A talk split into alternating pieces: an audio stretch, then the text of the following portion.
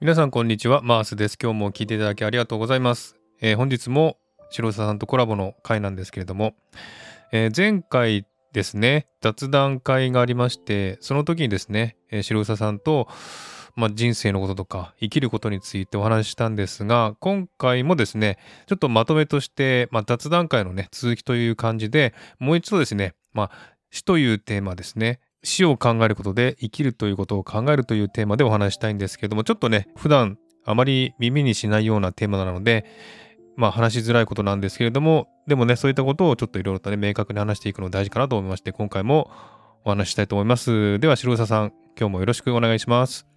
よろしくお願いします。日本はどうでしょうかね？暑い暑いっていう話をよく聞きますけどもまだ暑いですか？暑いですね。ねえ。もうこの暑いという言葉を毎日言ってしまい本当です。ね。もう日本語の配信とかそういうのを聞いると、まあ、必ず暑い暑いっていう話がね出ますけども。そう言ってもね涼しくならないんですけど、ねえ。つい言っちゃうんですよね。もう本当すごい気温がねぐらい暑いです。気温がすごいですよね。すね。38度とか。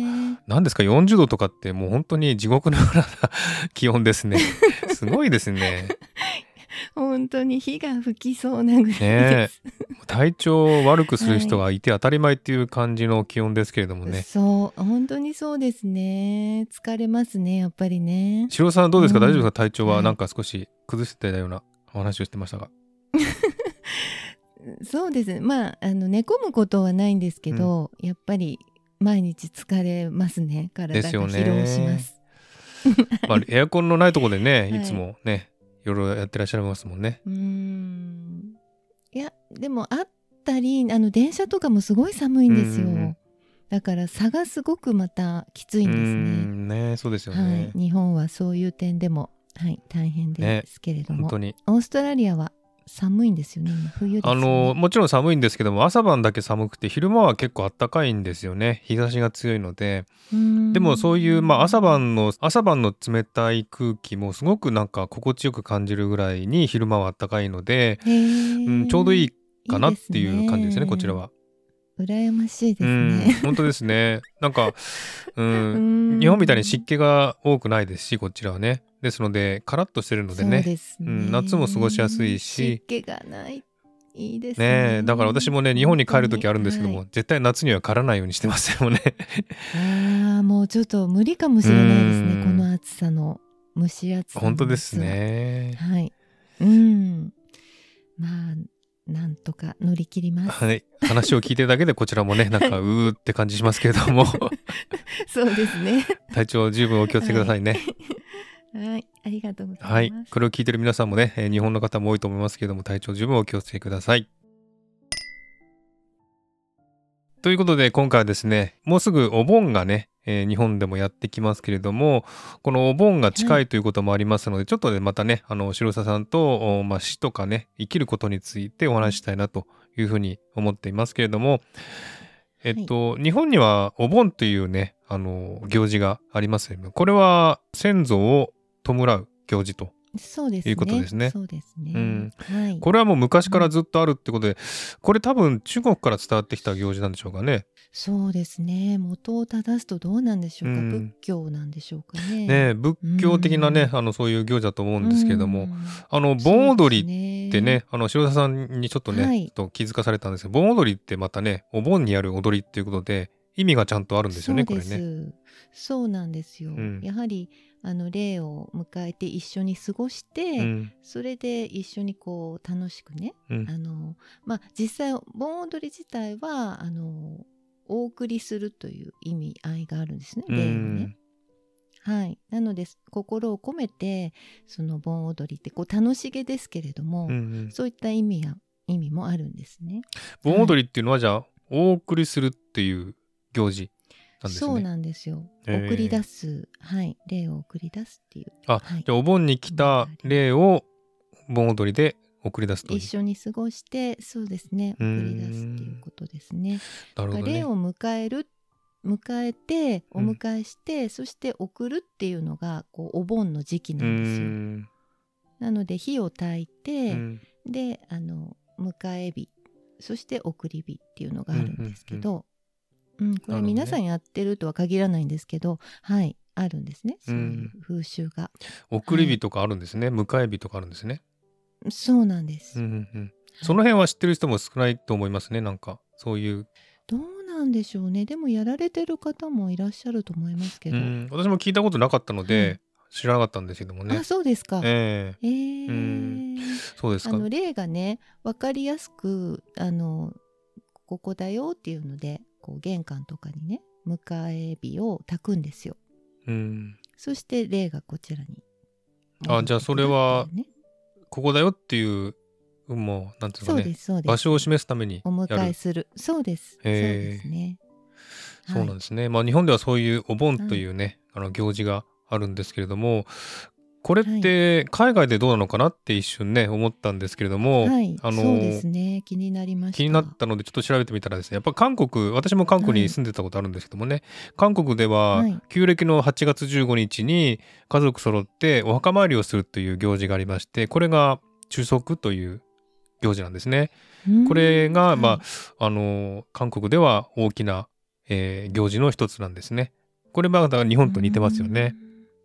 うん。はいはい、そして中国ではですねあの中元節っていうのはやっぱり旧暦の7月15日にあるらしくて日本でお中元っていう名前がね、なんか贈り物するんですけどもこれの、ま元になった名前らしいんですね、中元節という。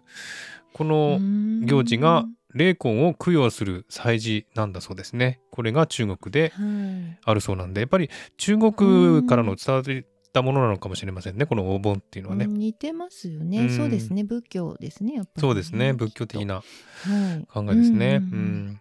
まあ、そんな感じでね日本ではねそういうお盆には、えー死者の霊を迎えて送るというねそういう行事がありますけどもこれ実際来てるんですよね、死者の霊がこの地上に、そうですね。っていうことですよね。そうです、ん。やっぱりこう近くなると思うんですよその時期は、うん。うん。うあのん、はいそこの霊界とかね。近づくと思うんですけど、うん。はい、昔から多分そういうふうに仏教徒なんかではどういうふうにね教えがあるのかわからないんですけれども、うんうんでも実際そういう感じはしますよね。うん。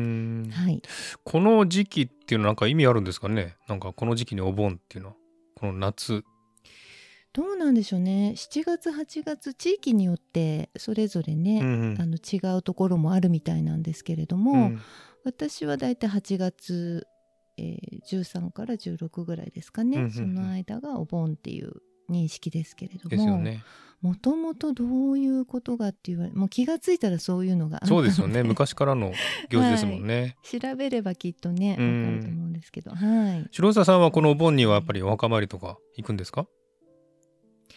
お墓参りは昔から実際にお墓参りはあまり行かないんですけれども、うんうんあのお盆はあのやはり今言ったように迎え火をしたり、まあもちろんお供えをして、普通に供養しますね、その思いとともに。はい、うんなるほどね。この時期まあ忙しい方もいらっしゃるんで、お墓参りとかもねなかなか行けない方も多いと思いますけれども、まあ、この暑さもありますんでねね。なかなか出るうん、はい。行くの難しいっていう方も多いと思いますけれども、うん。えーまあ、できれば行った方がいいですよねお墓参りとかは。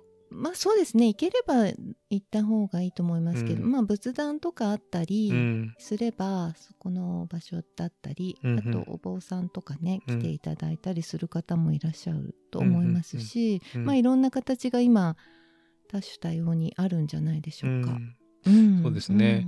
まあでも私みたいにこうやって海外に住んでる人はお盆でねあのわざわざ帰るってこともできませんしまあお墓参りもねなかなかできいないし、うんで実際私が日本に住んでいた頃も、えーお墓参りってあまり行ってないんですよね。というのも親の家族が、まあ、北海道とかですね遠いところに住んでますので、ちょっと行けないっていうう事情もありまして、あんまりこうお墓参りって行ったことないんですよね。うん、り、はい。でもこういうねお墓参りをするというのも大事ですけどもしなくても、まあ、常にね心の中に気持ちの中にねその先祖のことを思ったりとか祈ったりするのが大事じゃないかなと思いますんでね。うんそうですねそれは常にしてるつもりですけどもね。私そうですはい、うんうんもう毎日ね手を合わせてそうですね。ていうお盆に限らずね、うんうんうん。はいそうですね。それもとっても大事だと思います。はいはい、であの前回のお話で私の母親が、まあえー2年ほど前に亡くなったっていう話をしたんですけれども、えっと、はい。やっぱりなんですかね私はそういう霊とか見えるわけではないんですけどもやはりねあの霊は存在するとははい。信じてますし、はい、ちょっとね普通では考えられないようなことが起きたりするのでそれはまあ見えない霊の仕業かなというの結構あるんですけれども、えっと人には魂があってそれがまあ人間の体に宿ってるっていう考えなんですけども、やっぱり亡くなる時は、まあその魂が抜けるっていうそういう感じの、えー状況になると思うんですがなんか白澤さはいん。こういう、まあ、状況を見たことあるっていうことを話してましたけどもそうですね。聞かせていただけますか？はいはい、はい。そうですね。前回ちょっとその死についてっていうねことをあのお話少しさせていただいてマーさんのお母様の話とかから、はい。い、ろいろちょっとお話ししましたけれども、うん。その後で自分自身ちょっと振り返ってみた時にえあこういう体験してたなと思ったので今日はちょっとお話しさせていただこうと思ってるんですけど、はい父とあの義理の母を看取っているんですけれども、はいその中であの急な場合の方は別なんですが、うん。ある程度のその病気とかでねしばらくちょっと寝込んでだんだんだんだんこう体が弱ってって、うんうん。少しずつ変化していくっていう段階をこう入院とかしてる間に、はい。私自身がこうお見舞いしている中でうん。その父や義理の母を見ていた時に分かったことがあったんですね体験として。うん。であの人間というのはやっぱりどうしても病気になるともちろん肉体辛いと思いますね。うんうんでこちらも辛いんですよ見てて。その時はあのいろんな思いがこう交錯するので元気になってほしいでもこのままもうちょっと楽になってほしいとも思うんですよね見てて。そしてあの人間ってこうやって少しずつ移行していくんだなっていうことを感じたんですよね。であのすごく冷静にその時見てたかっていうと半分冷静じゃないし半分冷静だったんですけれどもで今もうだいぶ経ってから思うことですけどその時に実感してるので今も覚えてるんですけど苦しみながらも人間っていうのは肉体を移行するために次元を別次元に要するに霊界幽幽界霊界っていうところに行くための準備をしてると思ったんですよね。で、準備をするには時間がかかるんだなと思ったんですよ。うん少しその人によってタイミングがあると思うんですけれどもうんそれは両方のあの父も義理の母もそうだったんですけれどもあの準備をしてるのが分かったんですよね。それは亡くなる前ってことですか？そうですそうです。あの苦しそうなんですけれども一方で別次元で言うと魂がね準備をしてるんですよ。うん肉体的には苦しいというふうに見えます。もちろんそれで私も辛いです見てて。うんだけれども反面そうじゃない部分っていうのを感じたんです。それは魂が移行するためにこの次元から移動するための準備があるんだっていうふうに分かったんですね。うんでそれは生まれる時も多分そうで死ぬ時もそうなんだなっていうふうに思ったんですよ。でそこには何て言うんでしょうね。実際に私が経験した本人ではないのでこちら側から見てる状態ですけれどもその準備ができるまでだなんかね存在とコンタクトしてるんですよね。んどことですか？それを感じたんです。どこか宙宙を見ていて誰かを見てるわけでもあその時は目を開けて見てるんですね何かをそうですそうです、そうういう感じなんです。でももうはっきりあのしてないんですよ。意識もね、ーんうんうん。あの意識がはっきりはしてないんです。だけれども今までの父を見てたりするのでわかるんですよなんとなく。うん。変化がね。ずーっとその経過も見てるので。なんかそういう話聞きますね、なんか死ぬ直前になってね全然見えない人と話してるようなことをね、してるっていうそういう話も何回か聞いたことありますね。あそうですか、うん、うん、でも本当にそういう状態はうん。目の当たりにして、うん。そしてもっと言うともうちょっと元気だった時に、うん。あのもうでも全然動けなくなっていた時に私という認識は少しあった時にですねちょっとお水をねあの飲ませてあげた時があったんですね、うん。ちょっと近くで。ですごくその時はもう何て言うんですね。体はもう本当に衰弱してるんですけどとてももうなんか美しい状態になってたんですよ。なんか父っていうよりもちょっとエネルギーが全然違ってたんですね。でその時にですね言った言葉がありました一言。こっちに来ないでって言ったんです私に。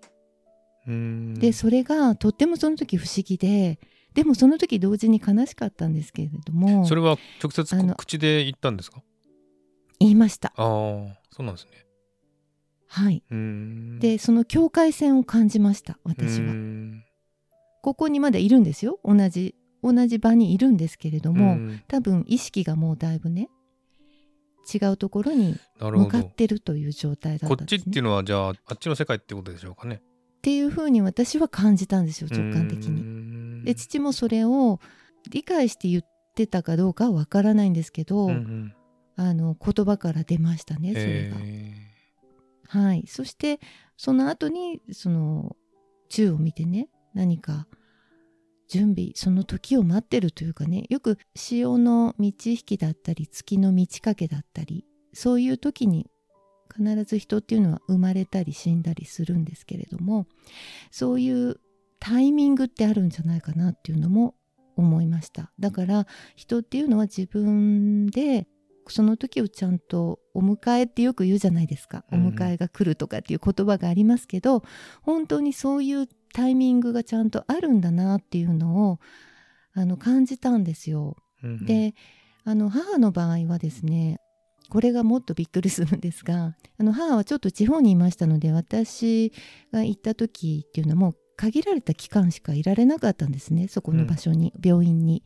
でもう帰らなければいけない日っていうのが決まってたのでずっとは入れないわけなんですね。で私はもちろんあの入院してるところに訪ねてしばらくいそのいる時間い入れる期間はいてその後帰宅する帰るという別の県なんですけれども飛行機で帰るということだったんですが、ちょっと待ってって明日帰るっていう時にですね明日行くからって言ったんですよ。うん。で本当にその日に行ったんです母は。明日行くからっていうのはお母さんが言ったんですね。はい母が明うん。日あっちに行くからうん。今日は帰らないで明日までいてねうん。そしたら本当にその日にあの亡くなりました。う。ん。なのであのとても母も最後はちょっと苦しそうにしてました。私もすごく辛かったし人間的に普通の感情ですそれは。うん。全くそんな冷静なね霊的がどうのとかそういうことで見てません。うん。だけれども反面ではすごく冷静に母もあの写経とかを辛かったんでしょうね。でもすごくあの強い方だったのでうん。ずっと写経とかを最後までしてましたできる限り。うん。だからやっぱり怖かったんだと思います。うんだから人間というのは怖さっていうのはどんな強くてもあのそれはなくならないんだなとも後から分かりましたし、そうですね。うん。うん。はい。だけどそれを今ちょっとざっと話しましたけどそういう体験をしてそして最後にこれもう一つあの言いたいのがですねあの魂が抜けます移行しました。まだ近くにはいるでしょうけれども体から抜けた時っていうのは体が魂が抜けた分シュッてしぼむんですよ。うん。それが分かったんです。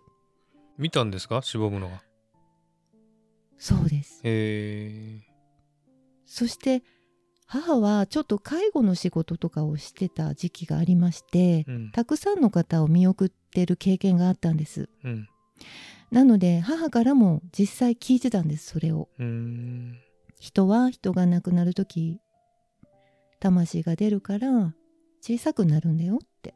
うんそれが母自体がそういうのをまた見せてくれました。えなのではい。私はとてもその時はもちろん本当に悲しみしかなかったですし普通にね。今だからこそこういう視点で言えますけれどもお話できますけれどもでもそれを見せてくれたその2回の経験目の前で。なのであの怖くないっていうのは前回の配信で私は怖くないわけじゃないですけれどもその準備がきっと私もできるんじゃないかと思ってますっていうお話をしてるはずなんですけれどもそういった経験によってそういう言葉が出たっていうことだったと思ったのでお話ししました。はい、あのー、まあ私もこれも聞いた話なんですけども人間の体から魂が抜けると体重が減るっていう話を聞いたことあるんですよね。でそれそれと似たような体験かなというふうに思うんですよね。そうですね本当にそうです。はい、だから肉体は器なんだっていうのを本当に見せてもらったし、うんうん、はい、そういうふうに思えたんです。はい、それを目の前でね見えたね分かったっていうのがすごいなと思いますね。うん、そうなんですよ。私はあの目の前で誰かが亡くなった経験はしたことがないのでそういうのは全然わからないんですけれどもまあでも実際ねそういう風に見えたんならね確かにそうなったんだろうなっていうふうに思いますね。はい、うん、そう。まあいろんなねあの何て言うんですか亡くなり方にもよると思うのでこれは私のあの経験の一つであって皆さんが全員そういう風な状態であるかっていうことはまた別のお話なんですけれども。はい、はい。はい、えー、そんな感じでね、あのー、白澤さんの体験談をお話していただきましたが、本当にあのー、私も何回か同じようなことを聞いたことあるんですが、それを目の前でね、え実際体験したということはすごいなというふうに思いますし、それがやっぱりね、魂が人間の体の中に入っていって、亡くなる、亡くなる時はそれが抜けるんだというね、そういう証明にもなったかなという感じがしますけれどもね。あと、はい、あの、白澤さんが小さい頃に、えっと、大人を見て、楽しそうに生きてる大人が少ないなって感じたっていう話をね、されてましたよね。あ、うん、そうですね。それについてちょっとお話していただけますか？そうですね。20代前半の頃にですね、ね4、50代の人ですかね。うん、まあ、かなり大人に感じるじゃないですか。見てて、あの、楽しそうな人が少ないなって思ったんですよ。あと今だからこそ多少分かりますけれどもこう愚痴を言ったりですね家族だったりパートナーとか夫婦の悪口を言ってたりとかですね なんかそういうことがとても多いなって思ってであと楽しそうじゃないっていうのがとにかくうーん感じたんですよ。まあそうですねなんか多感にいろんなことを感じるより時期だったと思うんですけれどもで私はそういうふうに絶対になりたくないしならないって決めたんですよその時に。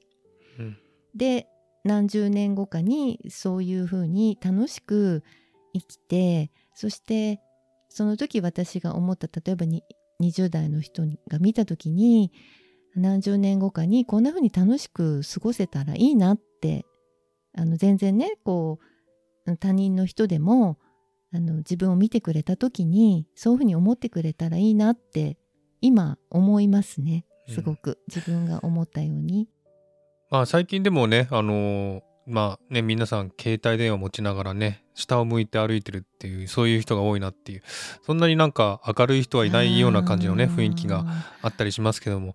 まあでもね大人になったらやっぱりいろいろとねストレスもたまりますし仕事もしなければいけないし家族がいたら家族をね守らないといけないっていうことがありますんで結構やっぱりしんどいことはしんどいと思うんですけどもね。そうですね、えー、そうですね。まあそれは昔も今も変わんないかなっていう感じがしますけども、まあ、そういう点に 気づいたっていうのはすごいなっていうふうに思うんですけどもね。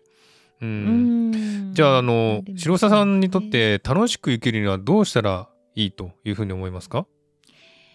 そうですね。生きることは生かされてることだと思ってるので、うん、やっぱり感謝を持ちながらもやっぱり好きなことやりたいことをやるっていうことですね、うん、もう単純ですけどでも意外に本当にそういうことっていうのが一番シンプルに大切なんじゃないかなって人生において。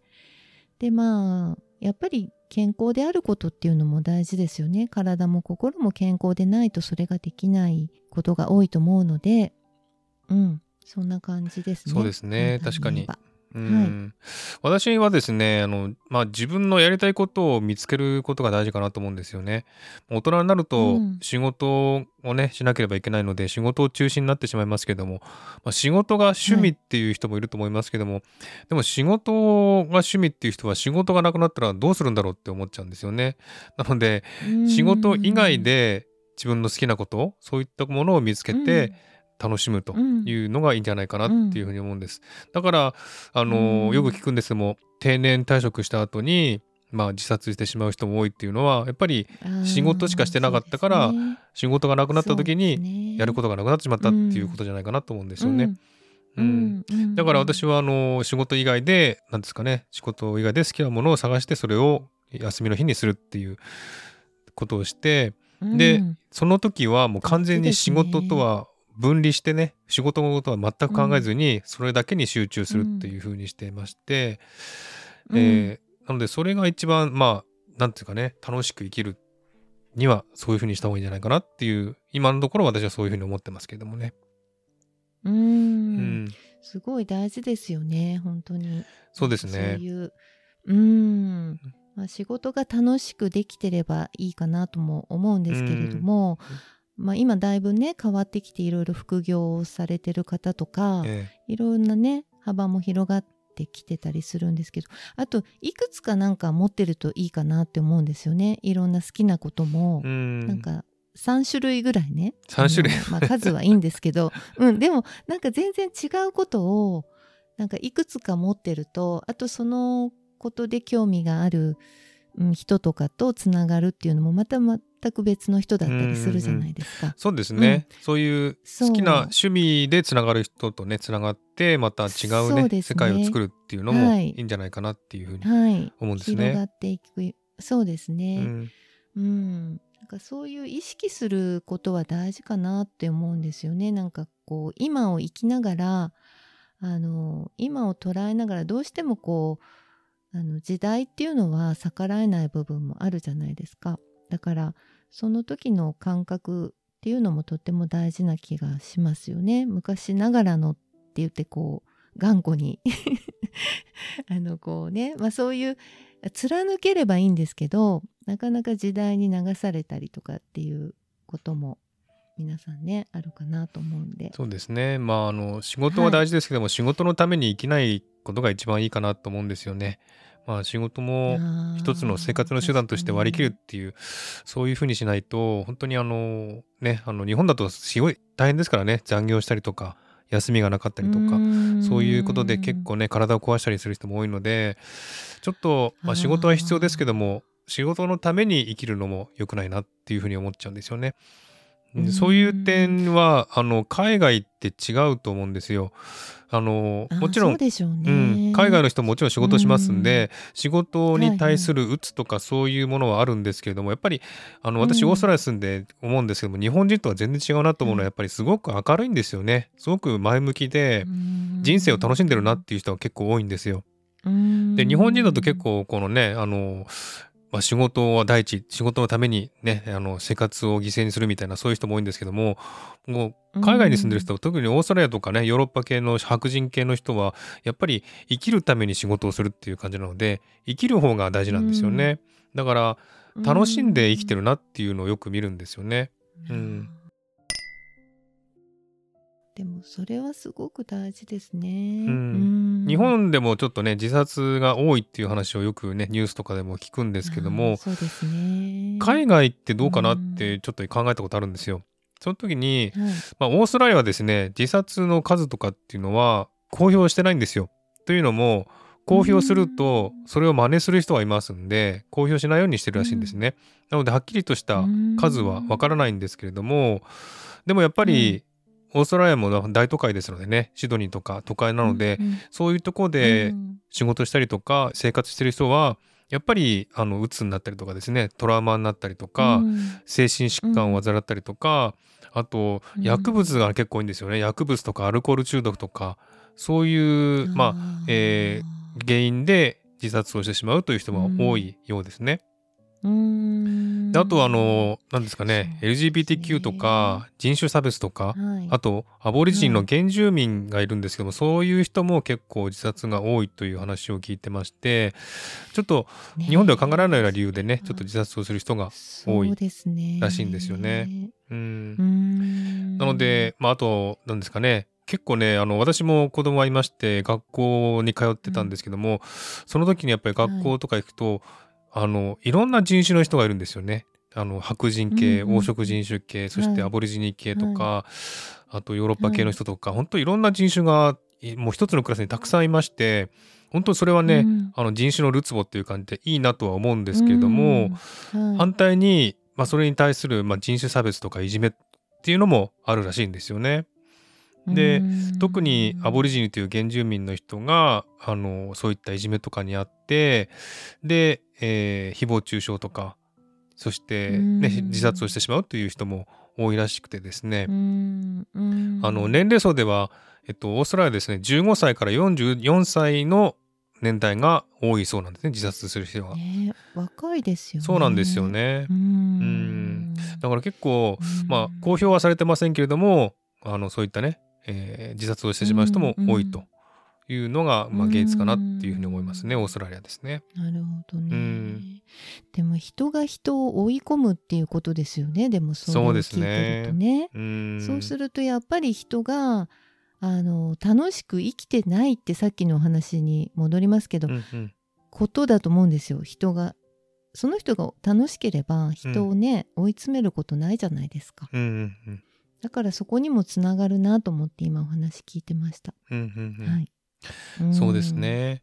まああうの、んね。比べてしまえば日本人と海外のね白人系の人っていうのは、まあ、性格が全然違うので陽と陰の違いがありますんで本当にあのうん。オーストラリア人もね、あの、私もスペインとか行ったことあるんですスペインに何ヶ月か住んだことあるんですけども、スペイン人の明るさはもう極端ですね。もう半端じゃないあ明るさで、すごい明るいんですよ。本当にあの、楽しむために生きるっていう感じで、本当にあうの、ん。食べるし、笑うし、飲むし、本当にあの、生きることを謳歌してるなっていう、そういう感じがするんですよね。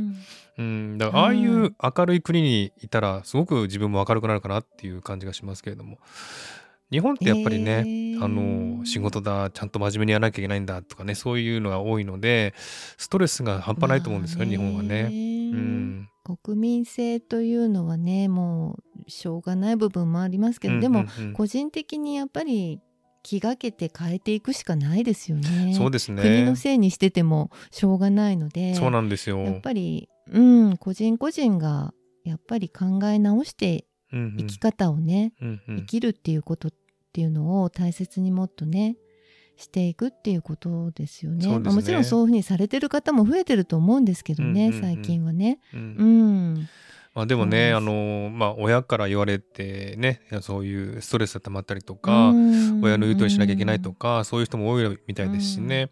だからまあ若い世代の人は結構ね、あの考え方は柔軟なんですけども、この親の世代の人っていうのは結構ね、硬い人が多いので、ちょっとね。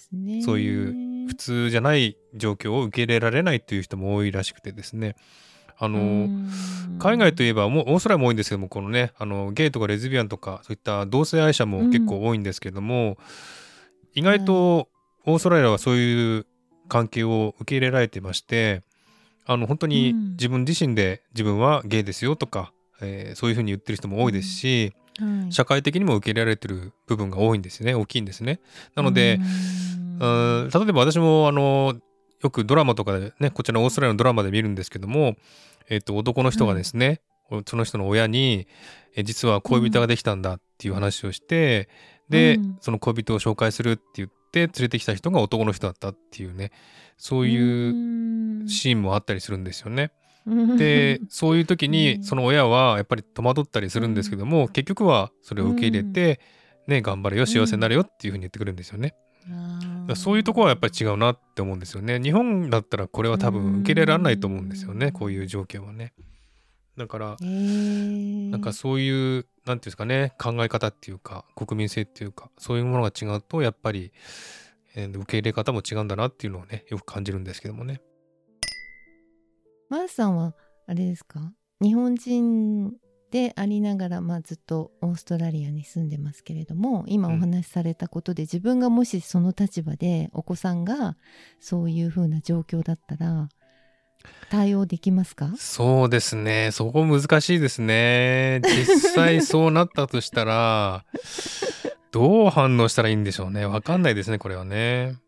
そうですよね。だからやっぱり実際に自分がどうかっていうところもありますよね。そうなんですよね。うん、まあもちろん子供のことだから応援してあげたいとは思うんですけれども、うん、そうだと思いますけどね。ねでも実際それを受け入れるには時間がかかるかもしれないですね。そうですよね。やっぱり私もあの、日本人としてね日本で生活してやっぱり日本人の考え方とかそういう方式とかのそれをまあ体験してきたのでどうしてもやっぱり日本人的考え方っていうのはあるので、うん、ベースはきっとそうですよね。まあ、うん、まあ、オーストラリアに長く住んでるかといってすぐにそういう考えが変わるというわけでもないですし、うん、でもね、ね、あの家族は子供はねオーストラリアに住んでますんで、そういう可能性もあるっていうことですよね。はい、そうですよね、うん、だからもし実際ね そうなんでしょうね。思っちゃいました。はい。もしもそういう時はどうしたらいいのか考えたこともなかったですね、私今まで。ねえ。ほんとちょっとこれからちょっと考えておきます。心の準備しておきないといけないなと思いますね。頭の隅に。そうですね。うん。そんな感じで、あの、何ですかね、日本と海外の違いっていうかね、あの、人種の違いとか国民性もあるんですけれども、うん、あの、そうですね、やっぱり明らかにヨーロッパ系とか白人系の人は楽しむために生きてるっていう人が多くて、本当にあの、うん、仕事のために生きるっていう人はほとんどいないなっていう感じがしますね。うん、だからそれが、そういう生き方でできてれば、日本人もね、すごく楽しく生きれるんじゃないかなっていうふうに、いうふうに思うんですよね。そうですね。そこにこうあの切り替えていくこれからように世の中がなっていく、そうですね。と思うので、うん、そこに対応できるかどうかっていうところが来るんじゃないですかね、うんうんうん、日本も。そうですね。その時に準備が急にできないと思うので、うん、やっぱり今からそういうことも考えておくっていうのは大事かもしれないですよね。そうですね、うん、はい。仕事中心じゃなくうん、うん、いろんな、まあ、最近の日本の需要とか聞いてると、まあ、そういう、まあ、柔軟に考える方方向に行ってる人も多いらしいので、うん、少しずつ変わってきてるなとは思ってるんですけど、はい、まだまだねはい。ね、完全に受け入れる受け入れられるっていう状況じゃないと思うので、うん、そうですね。そうですね、まあねその人その人が幸せで楽しければいいんですけれども、うん。うん、でもまあ本当にこう悔いなくねあたりありきたりの言葉ですけどでも私は本当にそれは思ってます。なんか、うん、あの最後にあのあああれすればよかったなとかっていうふうに思いたくないなっていうのをすごく思っていて、うんうん、なのでできる限りあ完璧には無理かもしれませんけど人間ってねいろんな感情がありますから、うんうん、だけどそうならないようにやっぱり一つ一つあの当たり前じゃない毎日の中でやれることをできるだけやっていきたいし、うん、やりたいと思うことは叶えていきたいなっていうのが本当に思ってます。なるほど、白井さんはじゃあどうですか？後悔とかないですか、うん、やりたいことはやってますか？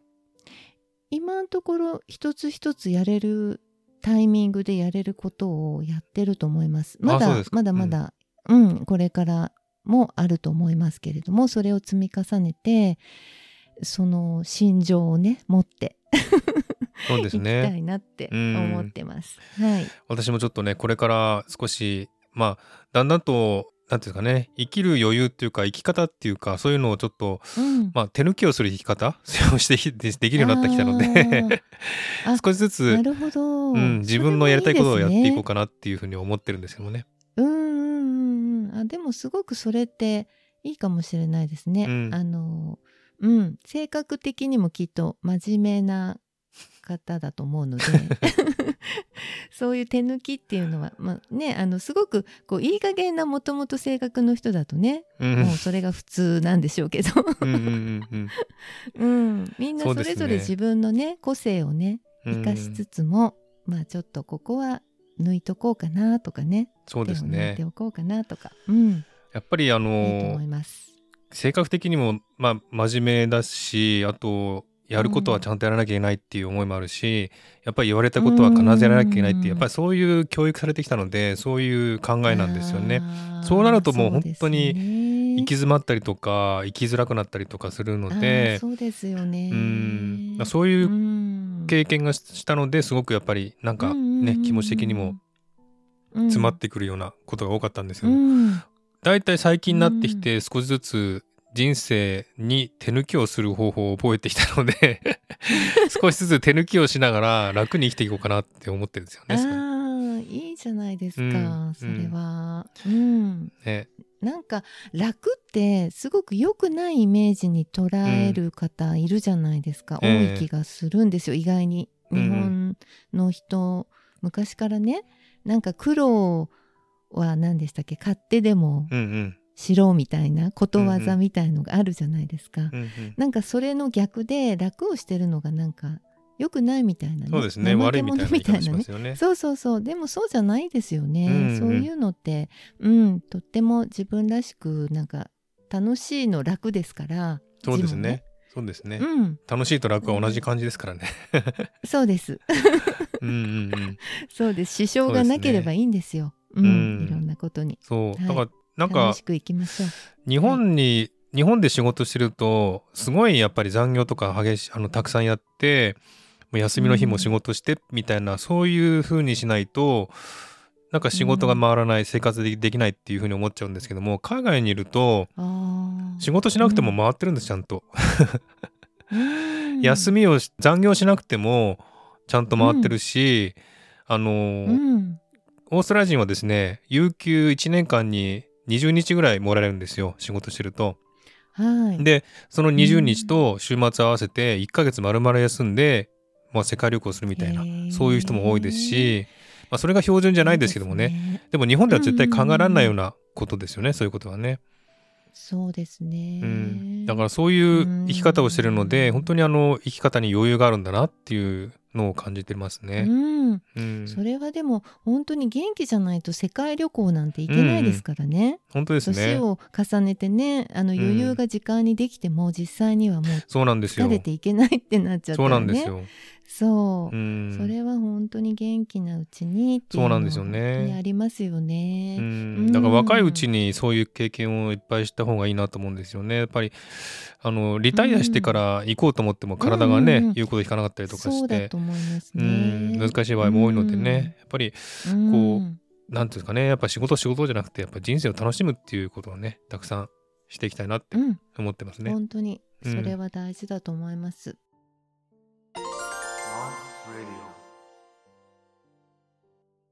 ということでまとめなんですけれども人は結局魂がね体の中に宿っていて、魂が移行していくっていうことですね。はい、はいそういうことなのでまあ生きるっていうことは結局死に向かってるわけなんですけどもうん、あの白田さんの言葉でなんか生かされてることをねあの感謝しろっていう話をしてましたけどもね。はい。うん、そうですね。そう思います。生きる生きてるんだって思うのと生かされてるんだって思うのはうんやっぱり似てるようで全然違うと思うので、うんうんあの毎日起きた時からあ今日も宇宙に生かされてる。でもそういう風にねもっとライトにね、うん本当にライトでいいんですよ。あの軽くっていうよりはそういったもうあんまり重々しくなくうん。そういうことを捉える。だからあの生きることも死ぬこともあの軽々しく言うんではなくあのもうちょっとカジュアルに当たり前のこととしてこれから見つめてみ見るっていうことは大事だと思ったので、こういんうお話そうですね。してるのかなって思いますよね。うん、はい。そうですね。なかなかなんか例えば生きることを客観的に見るっていうかね、そういう見方をしたらいいんじゃないかなって思うんです。私は生かなきゃ生きなきゃいけないんだとかそういう思いじゃなくて、生きている、つまり生かされてるっていう風に見るとすごく生きてることが感謝だなって思えるので、うんそういう見方もね、すごくいいなというふうに思いましたね。うん、そう思います。まあでもはい。白田さんみたいにね宇宙に生かされてるんだなんて毎日思える人はそんな基準の高い人はあんまりいないと思いますけれど。も そうみんなそうなんですよでも本当に、うん、でもそこにね気づいて毎日そういう思いで入れるっていうのはすごいなと思います。私はもう本当にああ今日も仕事行かなきゃって思いながら 起きますからね。いやいやいやいや。いや私もそういう瞬間もちろんありますよ。ずっと、うんうん。ずっとそう思ってはあの忘れてしいる時もありますけど、ええ。うん、でもやっぱりそういうふうに思っているとでもっていうふうにこう思い直せるし、うん。思い方が変わるんで、うんうん。はい。そうですね。そういうことはそういうふうになんか訓練していく,、うん。いくしかないですね。そういう思いになるようにポジティブに考えられるように訓練していかないと。うんだからなんかさっきの手を抜くとかも、うんうん。うんある種こう訓練じゃないですか。うんもともとははそうじゃなかった、けど、もう、うん、だからやっぱり人ってこう習慣づいたり思い込みとかもあるので、うん。なんかそういうのもね少しずつ気づいたところから手放していくっていうことも、うん。あの生きやすい一つの方法ですよね。そうですね。うん、うんうん、そうだからまあ若いうちからねそういう考えできる人はいいんですけどもやっぱりいろいろな経験してね、そういうなんかうん。生きやすくなるっていうのは、まあねちょっと年を取ってからなる人も多いと思いますけれどもね、うん。なので結局いろんな経験をしながら勉強していってね成長していくっていうのは大事かなっていうふうに思いますし結局あの、人はねあの死んでしまいますんで死に対してどう向き合っていくかっていうね、そういう考えをしながら生きていくのも大事かなっていうふうにね思って今回ねこういうテーマでお話ししたんですけどもね。向かい合っていくっていうかそんなにあのがっつり見つめるっていうことじゃなくてもうん逃げられないことなので、うんやっぱりこう日々の中にねなんとなくそこを頭のどこかに入れながらうん、あの付き合っていくっていうことですよね。そうですね。うんうん、うん、それで生きるっていうことですよね。ですね。あくまでも生きることが大事なのでうんはいそのためにはやっぱりどう生きるかによって死も訪れ方が違うのかなっていうのもうんうんうんうんあるかなって思ってますので、はい。はい。まあいろんなね人生がありますんでいろんな悩みとか苦しみとかありますけれどもまあなんていうんですかね、うん、本当にあの、うんそういう方に対して本当のその渦中にいる方に対してはあんまりこういうこと言いませんけども、本当にそれは一つの経験、ね体験なのではい。絶対はい後になって役に立つと思うので、ぜひそういったね、苦しみがあったら乗り越えてほしいなと思いますし本当にあの、そうですね。人生を楽に生きてほしいなって思いますね やっぱりね。うん、うん、うん、うん本当にそうですね。難しく難しくね、うん、まあ考えてしまうと本当に迷路に入ってしまうね。本当ですね。ううんん、うん、ははいい。そんな感じでうんちょっとね、あの今回のテーマはちょっと重いテーマで、普段ねあんまりできないテーマだと思いますけどもねちょっといろんなこういうお話をするとね、い、ろんな気づきとかありますので、えー聞いてる方にもね、少しいろいろとなんか気づきがあったりなというふうに思いましたけれどもね。はい。ということで、じゃあ今回はこの辺で終わりにしたいと思います。今日も聞いていただきありがとうございました。もしこの番組を気に入っていただけたらフォローいただけると嬉しいです。またリクエスト、ご意見、ご希望など、そして Spotify の概要欄のおコメント欄にもコメントをお待ちしておりますので、どしどしお寄せください。はい。ということで今回はこの辺で終わりにしたいと思います。また次回お会いしましょう。お相手はマースと白さででし。したた。バラバラですね。完全に でした。もう一回。ちょっともう一回やりますかね。はい。もう一回やりましょう。では、では、また次回お会いしましょう。お相手は、マースと白さででしした。た。あはいありがとうございます。また次回よろしくお願いします。よろしくお願いします。ありがとうございました。はい、ありがとうございました。